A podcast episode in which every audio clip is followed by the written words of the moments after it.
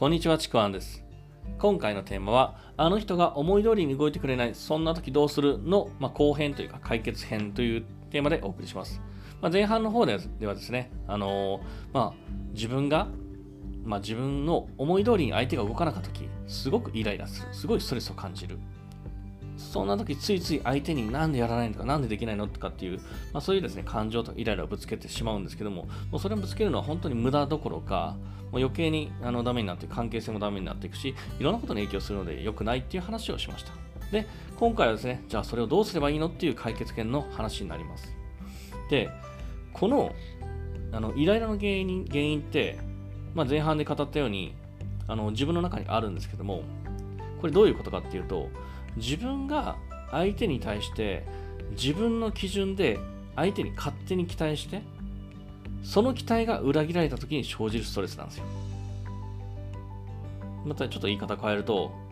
相手に対して勝手に自分の基準を押し付けてる。そして期待してる。裏切られたらなんでだよって怒る。そんな感じです。もう本当に自分のね行動基準を相手にこれね勝手になんですね。勝手にっていうところはミソです。勝手に押し付けて期待してるんですよね。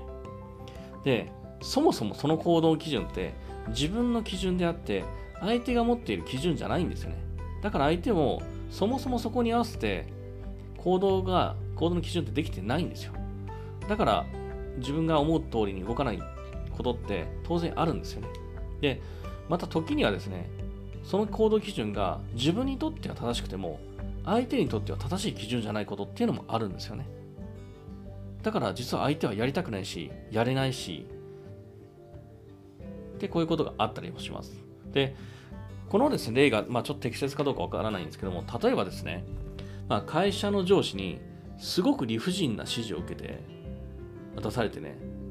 なんかこうたまにですねなんでこんなことやんなきゃいけないんだな意味がわからんとかなんかあいつ分かってないなみたいにですね上司を批判したりとかね、まあ、そんな風に思うことって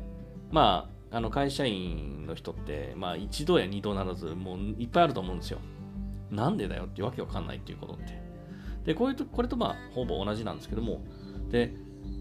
例えば上司は上司の見ている世界で正しいと思う行動基準で指示を出してるんですね。でも受けた側は上司の見てる世界ってわからないんですよ。でだから自分の行動基準でそれを判断してそれが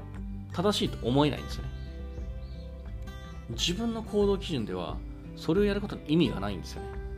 自分が持っている情報の中では。けど上司は上司の見てる世界でこれは必要だと思ってるからその指示を出してるんですよ。で行動基準ってやっぱりこれまで経験してしてきたことからできてくるものなんですね。だから相手がそれを経験した世界を知らなければその行動基準を共感できないし共有もできないんですよ。だからさっきの例とかで言うと上司は上司で今まで経験したことで絶対そういうふうにやった方がいい。というのを先取りして分かってるから出してるかもしれないけど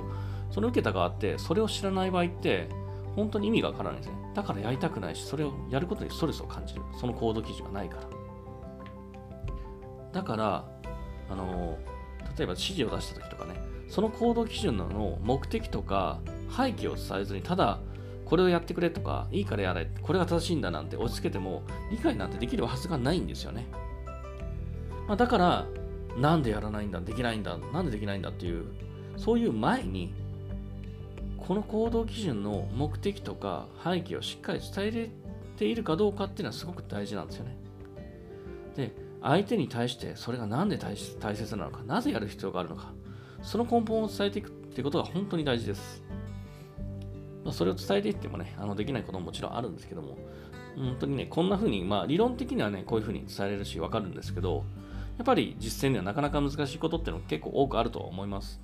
で特にですね、まあ、子供に対してだったりとかするとまあそのね年齢とかにもよるんですけどなんで大切かなんて伝えてもできないこともあるんですよねまあ、これは本当にその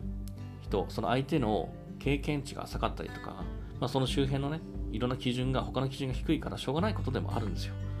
それだけを伝えてもなかなかできないっていうことももちろんあります。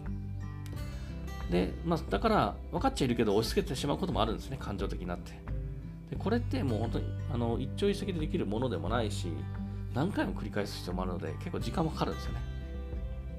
同じことを繰り返すとやっぱりイライラしたりもするので、まあ、でもね、だからといって諦めるんではなくて、ちょっとずつでいいと思います。気づいたところは改善していくっていうこと、その意識がやっぱ一番大事なんだなっていうふうに思ってます。本当にね、ここを理解するだけでも、なんだろう、人が思い通り動かない時のストレスって、本当に大幅に改善します。軽減します。これが完璧にできなくてもいいんですよ。で、ここを理解するだけでいいので、えーぜひですね、あのここの意識を持ってもらえればいいなというふうに思います。というわけで、え今回は以上になります。もしよければですね、いいねとか、えフォロー、コメントいただけると嬉しいです。では、最後まで聞いていただいてありがとうございました。ちくわあきらでした。